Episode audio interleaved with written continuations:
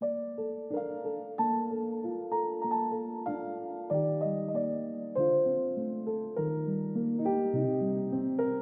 就是要不你一开始先介绍一下自己这个呃呃过去简单的这个经历和为什么现在开始做这个呃项目，以及你们现在这个项目的这个情况的如何？行啊，我最早是一七年进入 CoinDesk，然后当时是专门关注亚洲这边所有的这个行业的一些新闻啊，然后到后来，因为毕竟中国这边当时的影响力还是比较大的，然后主要是在交易所呀、矿业啊，然后各个项目方啊这种，所以后来就关注很多矿业的事情嘛，然后后来又去了 The Block 继续做差不多的事情，一直到大概二一年，当时的就是打击矿业的比较狠的那一波之后，大概就转去做 research。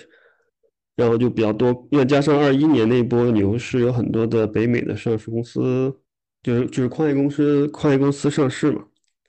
然后就开始比较多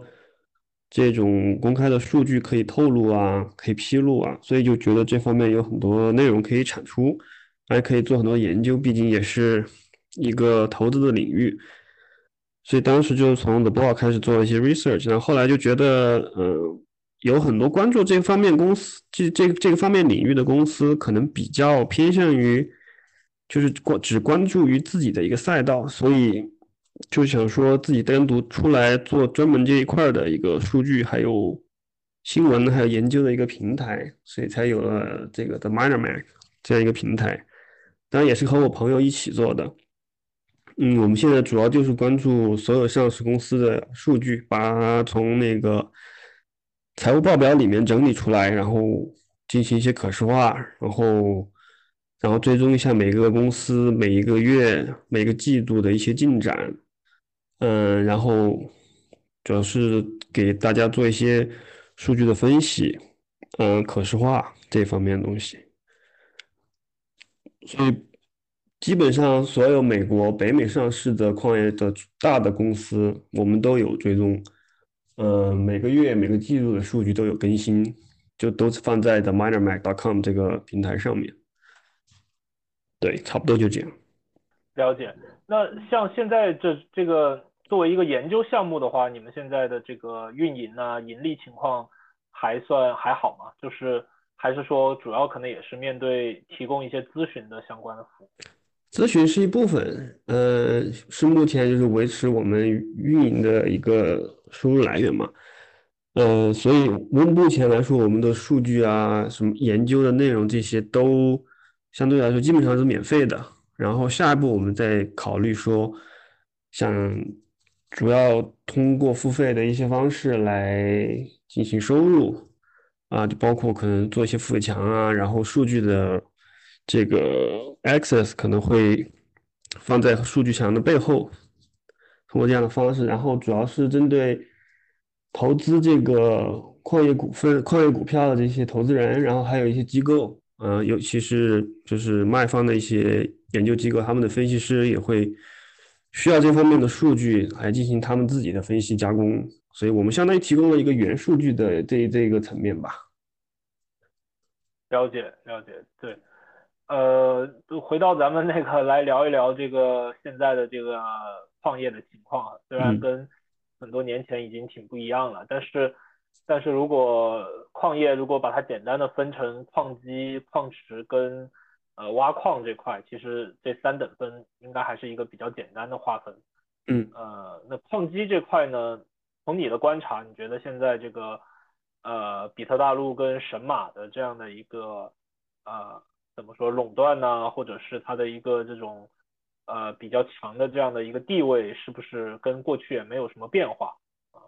以及现在好像可能看到一些新闻，感觉比特大陆的呃各种机器的预订量啊、出货呀，就是最新的机器似乎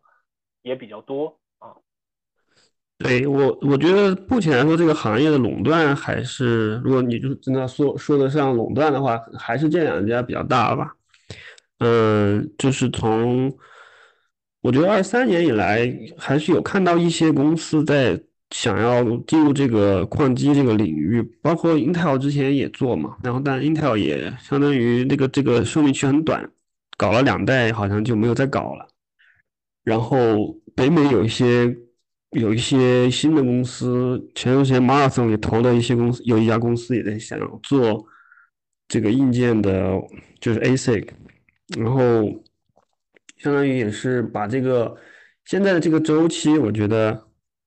就是像不不像不再像以前那么那么发展那么快，就是以前可能你如果进入这个硬件领域的话，可能当你进入的时候更新迭代已经太快了，你已经比人比比特大陆或者是神马差了一两代的制程，对吧？从从一百一十多毫米到五十多到二十多到十多，这个它这个迭代很快，但现在可能这个速度会放缓一点，那所以这个期间你。这个行业如果还有人想进入的话，可能他能够有更更长的时间的准备，所以可能这个格局会有一定的变化。但是这个也要看二四年这个美国这些公司它能够出货的出货的情况，然后这些机器是不是能够说的像它之前推出的时候的说的那么的就高效。之前二代那家公司，我记得好像是十五焦每 T 还是十六焦每 T，下一代的机器就。好像如果按这个数据的话，可以和比特大陆还有神神马抗衡一下，但是就是不知道这个本身的出货量能有多少。嗯，对啊。然后回到说比特大陆和神马，我觉得过去这一年好像就是在推出 S S 二十一之后，可能感觉那个预订量比较大，有几家上市矿企都直接定了。几个到十几个亿的算力的订期货订单，这个好像比之前 S 幺九 XP 要要更更更更明显一点。哦，我知道是可能像二三年比特大陆自己有很多 S S 幺九 XP 囤在自己手上，然后也就是部署一些自己的矿场开始参与自己挖呀，或者是云算力这方面，所以感觉像是感觉像二 S 幺九会比。叉 P 会出货的到客户端的这个量会多一点吧？对，可能是，也可能跟现在的行情有关吧。就可能现在的行情是一个大家呃预期它往上走的一个行情，所以对对。然后因为其实你看 S 二一很多人的预定的订单比，其实二二三年年初，包括二二年年末年后面买的那个单位。就是单位每期的那个价格还要再低一点，就是你可能在二三年年前的时候买 S 幺九 XP 可能都还要二十刀左右，但实际上到年底的时候买 S 二一，就是虽然说那个好像行情已经起来了一点点吧，但其实矿机的价格期货还是会更便宜一点的。所以这个可能也是很多公司就是，包括我我知道像什么 B Farms 这些，他们也自己出来说，就是他们整个二二三年，比如他们都没有在，就二二二三年都没有没有出货，没有出手买买机器去去抄底，而是一直等等到这相当于过了一代嘛，然后再以更低的价格去买，所以这也是可能一个原因，就为什么 S 幺 S 幺九 XB 囤了那么多在比特大陆自己手上。对，之前在熊市的时候都谣传说他们手上有非常多的这个库存，呃，也不知道他们后面是怎么消化掉，或者还是就没消化就直接报废了。对，他们反正我看到了很多数据，你你如果看那个北美这边的清关入关的这些报报单那里面，S 幺九 XP 还是进货了很多，就比特大陆自己进到从从从亚洲这边进到自己美国的。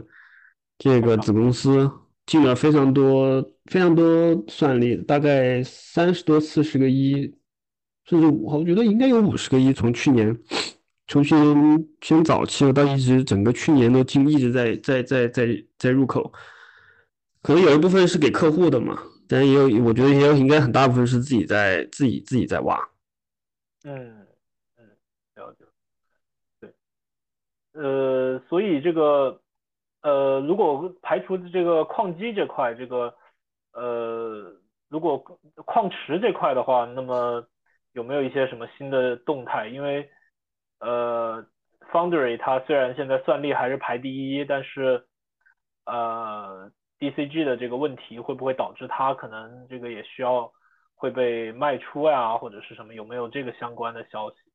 然后最近好像有一个现象是，很多这种交易所的矿池好像都宣布关闭了，像 OK 啊、KuCoin 啊什么。嗯，我觉得矿池大大致上来说没有特别大的变化。我觉得从二二年到现在，基本上就是 Foundry 一家最大嘛，然后剩下几家其实排名上来说没有什么特别大变化。不过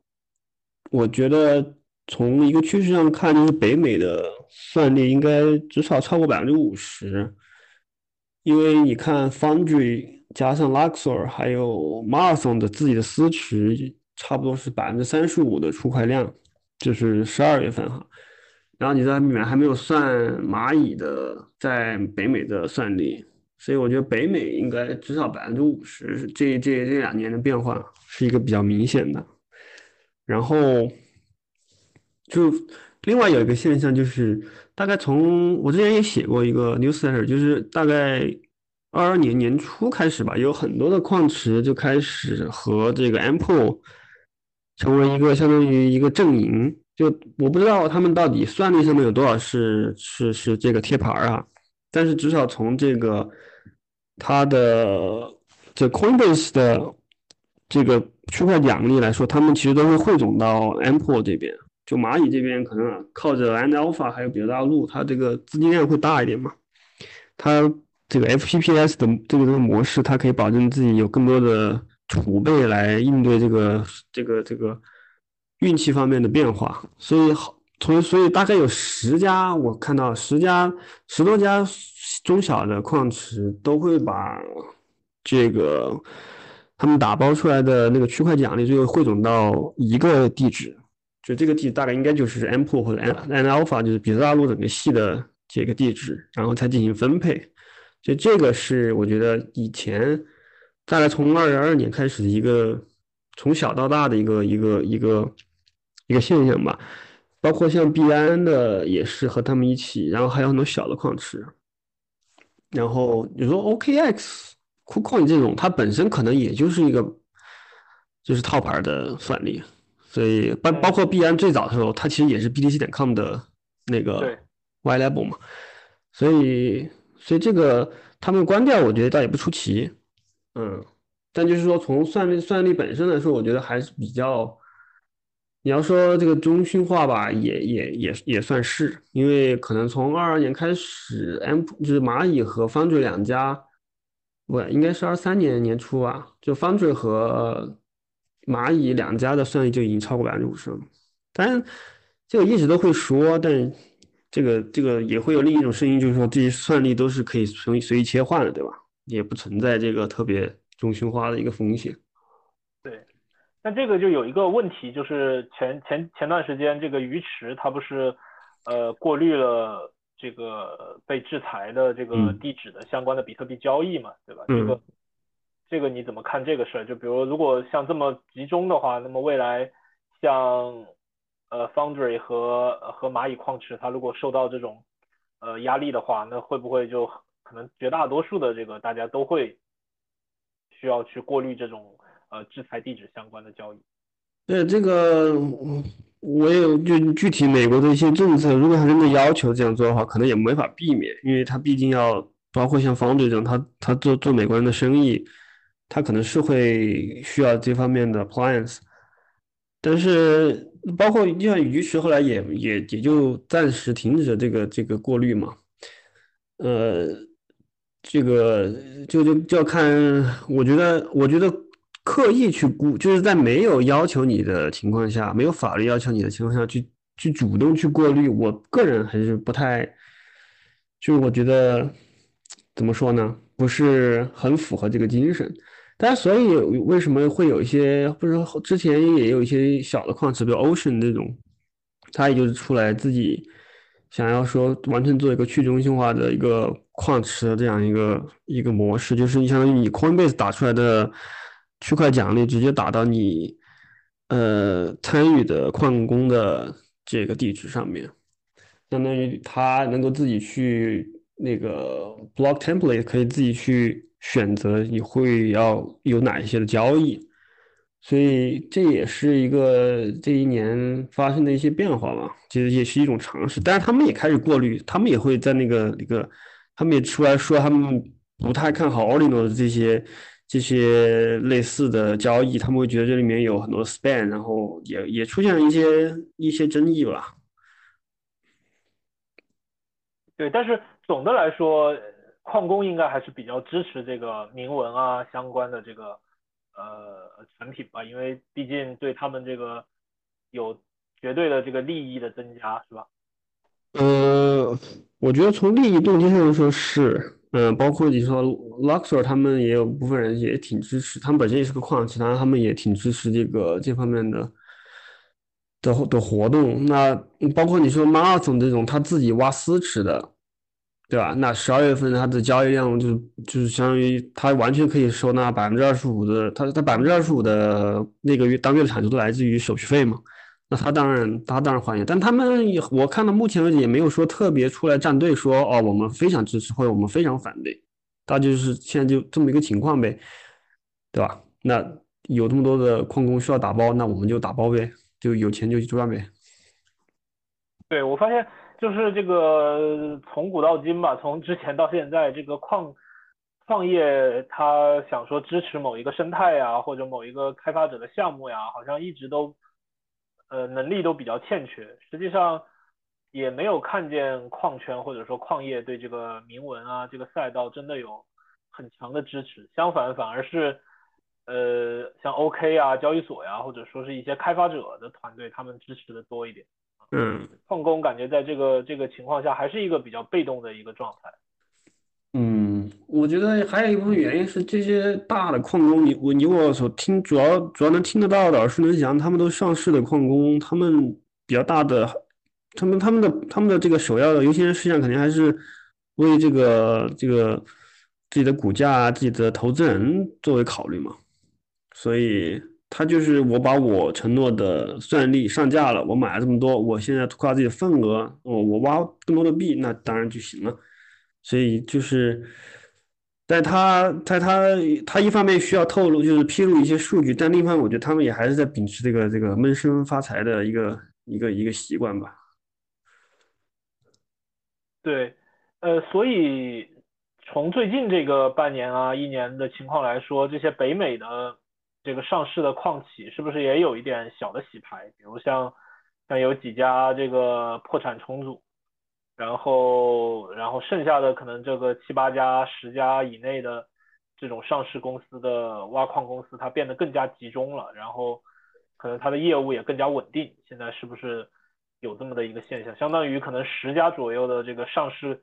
上市的矿企，它有可能占了百分之五十以上的算力了。百分之五十倒倒不至于，嗯，我算过，应该我统一般一般我们每个月会统计大概十七到二十家，就是每个月都会固定的来披露每个月的产出量。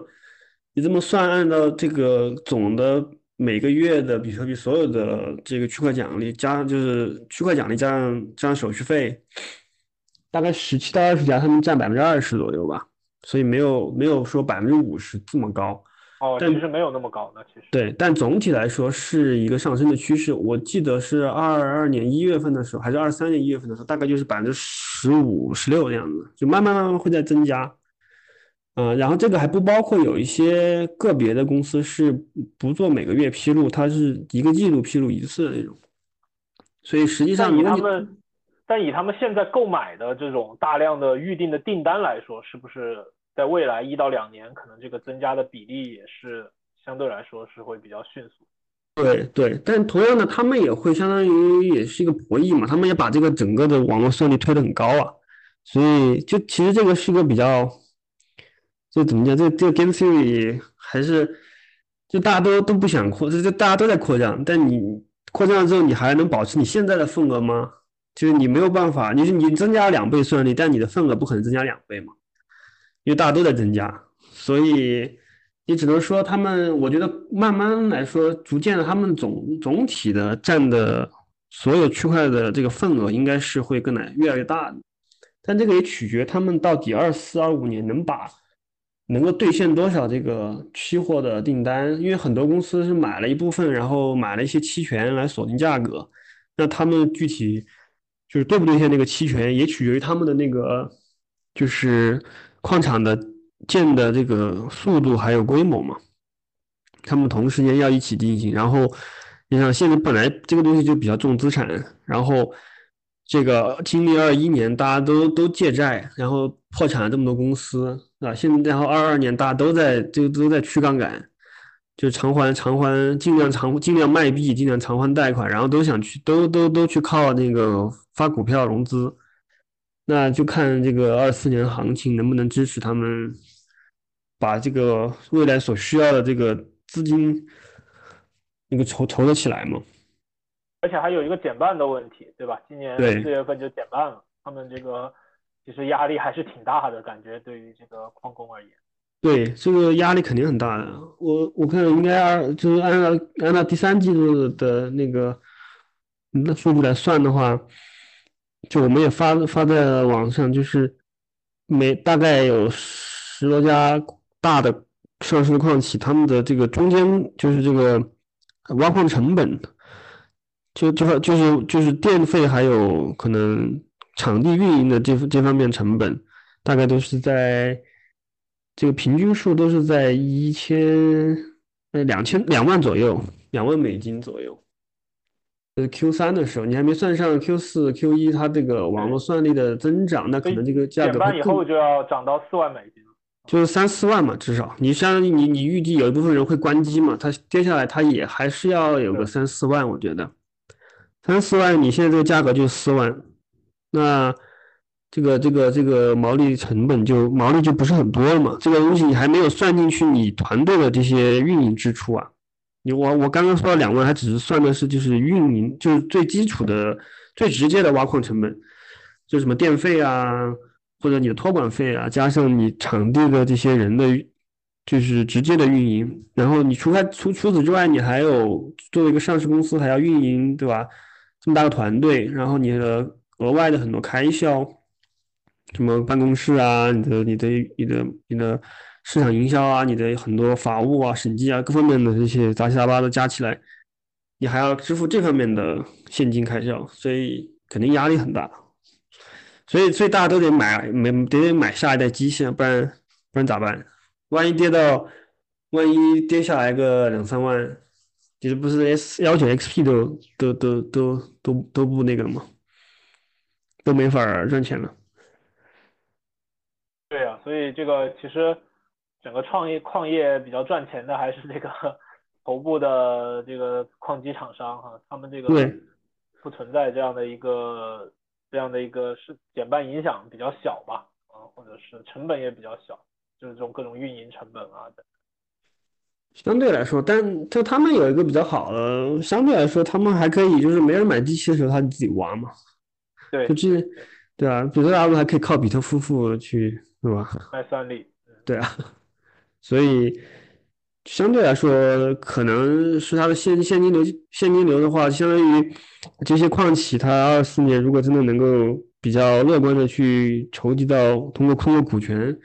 去。筹集到一些资本的话，那相当于大部分的其实都流到比特大陆的这个钱钱袋子里面嘛，所以比特大陆又都留留给台积电了。对呀，对呀，对吗？最终这个最终最终都是为了台积电的年利润。对，其实就是这么一个一这么一个流向循环。对，嗯。哎，那所以还有一个事儿就是，其实过去大家都会说有一个这个叫做什么全球的。呃，电力点就是呃某一个地方电力非常充沛啊什么的。然后呃过去这个这段时间，你觉得除了在北美以外，这些矿工呃在这种美国以外、北美以外的这些地方的一个拓展的情况怎么样？我看好像北美矿企他们可能会比较倾向于在南美做一些扩张，因为因为比较比较近嘛，对吧？然后。然后亚洲可能看见有一些矿工，他们去什么啊俄罗斯呀，什么甚至有在中东的，对吧？然后还有在那个非洲的，对，就这块的一个呃北美以外的这样的一个扩张的这个啊情况，你有没有一些看法？我觉得因为这方面他们披露的信息、公开的信息比较少，所以很多东西都都是来自于一些就行业大家之间的交流。就这个方面的话，俄罗斯确实有很多，因为有很多俄罗斯公司在中东，嗯，去做很多的开就是 BD 的，然后中东也有也有部分矿场，然后所以俄罗斯和中东本身这部分去年。也贡献了算力增长的很很大的一部分。非洲我倒没有留意太多，我觉得非洲有，但好像都是一些相对小规模的。嗯，然后之前之前在 UAE 上市那家叫 Phoenix，就他们当时也是相当于第一家在中东的这么大的一个一个体量上市的矿企，然后他们也是。其实，其实他他们还挺有意思的，就他们对外打造的更多的像是一个，就是就是真实实际上挖矿的公司嘛，或者是搞托管的。但实际上，他们很大一部分的收入，至少在二二年、二一年是来自于就是卖卖矿机，就主要是作为神马和比特大陆的代理，在中东那边卖矿机，然后这部分的收入也比较大。那至于说，那就说明说明那边的本身的购买的这个这个需求还是挺强的嘛。然后再加上他们现在上市之后，他有很多的资本再去买新，就去购新购进新的机器，不管是他去继续进行卖还好也好，还是就是参与自己挖矿，这都是相当于拓展他们本地的在在中东的这个这个足迹嘛。然后另一方面，俄罗斯肯定还是有啊。嗯，今年我听说很多，就是之前不是去年在我在中东开了好，在迪拜开了好好多个就是区块链的币圈的会嘛，然后就是神马呀、比特大陆他们也都有去，包括迦南也有，就是像那边的需求量肯定还是很大，然后在那边参会的不少人都是来自俄罗斯的团队了。呃，对，就是这个中东跟俄罗斯它本身的这个有一个交往啊，有一个很密切的联动。对，然后南美其实好像也有，但我觉得南美好像是一个比较有可能有点像当时的，有点像中国，有点像中亚这种，就是你需要还是比较强的当地的关系和资源，可能才是一个。其实其实到哪都一样吧。那可能就是有很多人会说，南美的这个政治局势可能不会像北美这么稳定吧？嗯，对对。不过大体上其实主要还是北美。对。那美国现在对于这种呃政策，我感觉是不是呃就是在这个在这个怎么说，就是美国的这个中央层面其实比较。没有一个很明确的导向，但是各个州可能会有一些呃不同的政策，比如有的州可能是比较鼓励的啊，那有的州可能对这个某个州的某一个地区，他对这个事儿呃可能会有一些反对。对对，像你说，比如德州这种，他还是比较比较欢迎的。对，就你之前说上就这个月中的时候，德州遇到那个一个相当于暴雪吧，还是大降温，然后。关掉的算力都是百分之二十五，大部分都来自于德州的矿工，所以实际上德州的矿工对他们电网的贡献还是非常大的一个比。至少我那天听的 podcast 讲，好像是百分之五，对，八十个 Giga 瓦，它有百分之五，就是三四四个四 Giga 瓦左右，好像是。然后就相当于它的占的比例还是比较大，所以它如果关关机的话，它能够将相当于将这个这个本身的这个这个负荷又转转回给给电网嘛，所以他们当地这个 r 卡还是比较欢迎这方面的基建。但有的地方也也确实有那种个别的一些郡啊县啊，他们会就是有一些本地公司开的，比如把把。矿场开到和那个居民区比较近的地方，然后时常都会看到那种新闻，就是哪个哪个州哪个哪个郡的什么县城里面就会有那种大家就就就就就发那种就跟当地政府抱怨，就是说有很多矿场声音特别大呀，然后影响他们生活休息啊这方面的新闻，所以也会有一些这种个别的个别的一些情况，所以。要看地域吧。行啊，行啊，那咱们今天就先聊到这儿，然后后面那个有机会咱们再再聊。行行好，好，谢谢，OK，拜拜，拜拜，嗯，拜拜。